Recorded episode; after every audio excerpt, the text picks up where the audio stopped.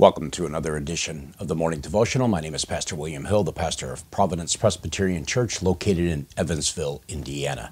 Today is Wednesday, December 20th, 2023, and this is edition number 11 of season 9. We're still working our way through the book of Deuteronomy. Today we come to chapter 11. Let's pray first. Our Father in heaven, as we turn our attention to your word, we give you thanks uh, for giving us your word that we might know how to live in, a, in, in, in this world. As we pilgrim to our heavenly rest, you have given us the mind of the eternal God, that we would know your will, that we would understand uh, by your Spirit the things that you have for us. We pray that you would give us your Spirit uh, this day as we seek to serve you, that we would understand the things that are found here in this chapter, that we would take them to heart, we would meditate upon them, we would seek to bring forth fruit of them in our fruit of it in our lives. May you be merciful to us, we ask for Christ's sake. Amen. Well, Deuteronomy chapter 11 continues really uh, with the theme of loving the Lord, uh, the God of heaven. It's really something that began all the way back in chapter 6 in the Shema of Israel, and Moses is continuing this expositional look at the moral law of God that was given in in chapter 5. I'm going to read the first seven verses of the chapter, make a few comments as I go, and then I'll deal with a few other items here in the back end of the chapter, things that are of uh, significance for us to consider just in a devotional manner.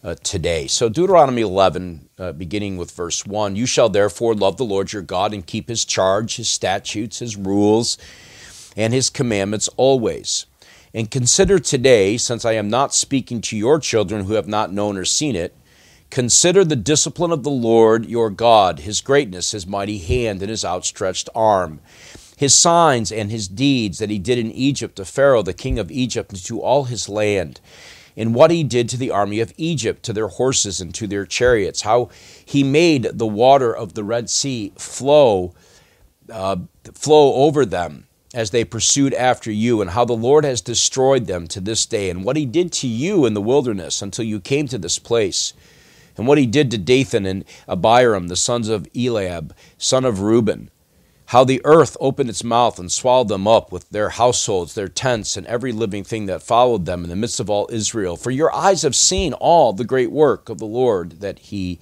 did. Now, what we have here, again, is Moses is, is really compelling the people this second generation of the people of Israel, he is compelling them to love the God of heaven because of what the God of heaven has done for them.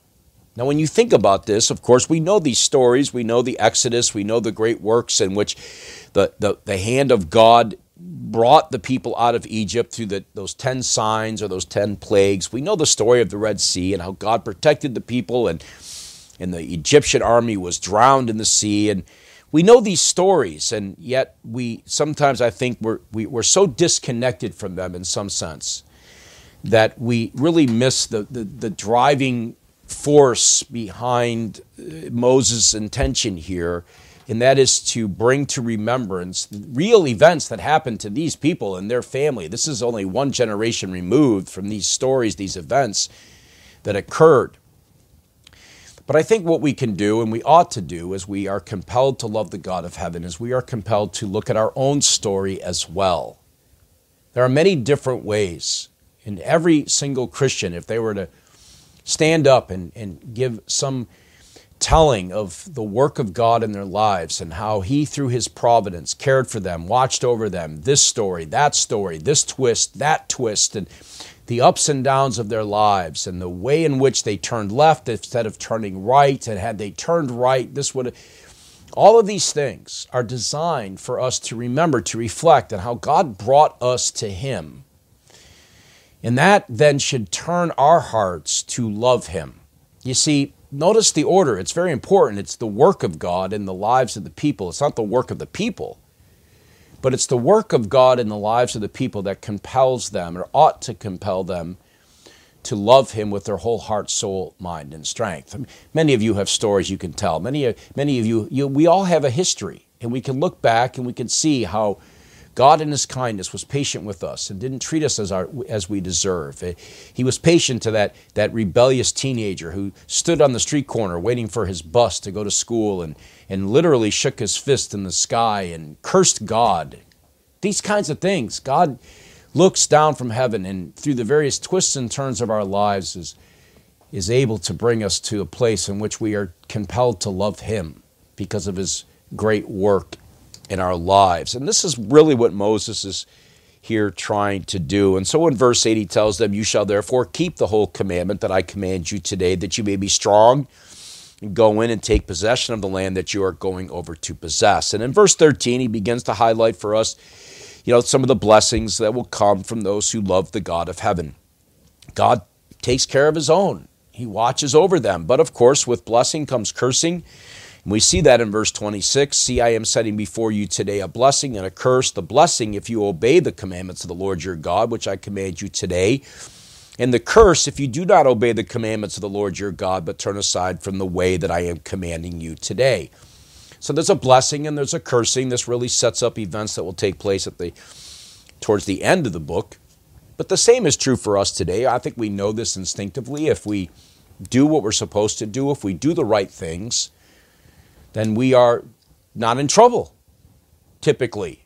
Uh, we don't face those kinds of difficulties. Now, it's not always true. I, I, recognize that you know the godly will suffer persecution and all that. I, I get that, but typically, as we seek to follow the Lord of Heaven, we seek to do His way, to, to live righteously before Him, then we experience the blessing, protection, and the care of the Lord. But if we go against the God of Heaven, if we turn aside to our own our own devices, if we turn aside to our own things, if we do those things that we know are wrong, that, that are in violation of God's law, violation of that which God would have us, we, we can't expect to be blessed for those things. In fact, we will not be blessed for those things. In fact, there's a curse that comes, there's a consequence. It's not always fun, it's not something you want to experience, but it's a consequence that will come uh, to those who refuse to love the God of heaven by obeying Him.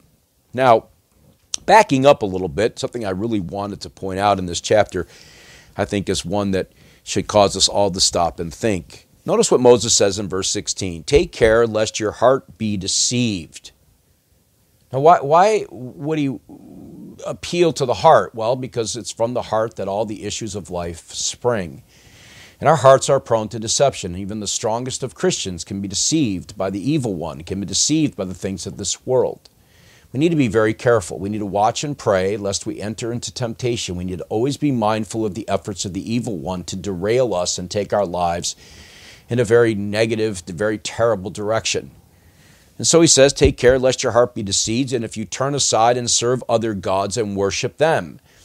Well, one of the main sins of Israel, of course, was idolatry. And, and we know that they fell into this. They didn't listen very carefully, and their hearts were deceived. They turned aside from the true God of heaven to worship sticks and stones and the sky and the stars and whatever moved around and worship them.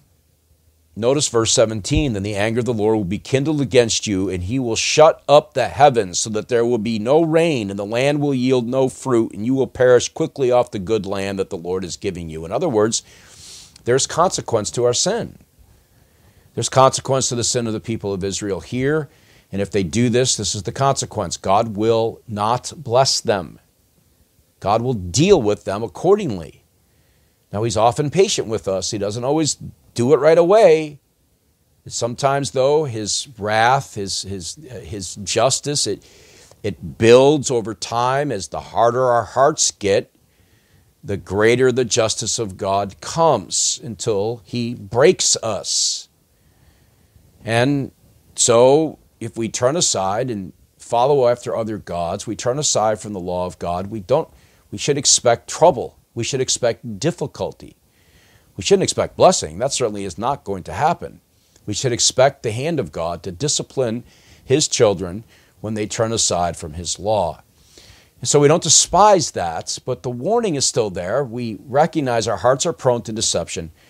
We want to avoid that. We don't want to displease our God who saved us. We don't want to displease the God who's rescued us. We don't want to displease the God who's placed us in nice homes, given us food to eat and a car to drive and parents to look after us if that's the case, and a host of other things. We want to serve Him. And we have been made to do that. So Moses says, Hey, look, here's the deal. Your hearts can be deceived, don't be. Watch and pray lest you enter into, temptation, lest you enter into idolatry. If you do, the God of heaven will be very displeased. The anger of the Lord will fall upon you. And so, may we do that. May we first reflect upon the way in which the Lord and His providence guided us all of our days to bring us to the place in which we came face to face with the living and true God who rescues us. May we recognize the blessings and curses that come to us if we, if we obey, if we don't obey. And then the fact that our hearts can be deceived very easily by all sorts of things people, things, material goods, money, you name it. We can be deceived. We need to keep our mind focused on the God who rescued us. Well, I trust these times are helpful for you. I hope they are. If you have any comments or questions, you can leave me a note. The way to reach me is there before you on the screen. And so until the Thursday edition, when we look at chapter uh, 12, may the Lord help you today to walk according to his ways. God bless.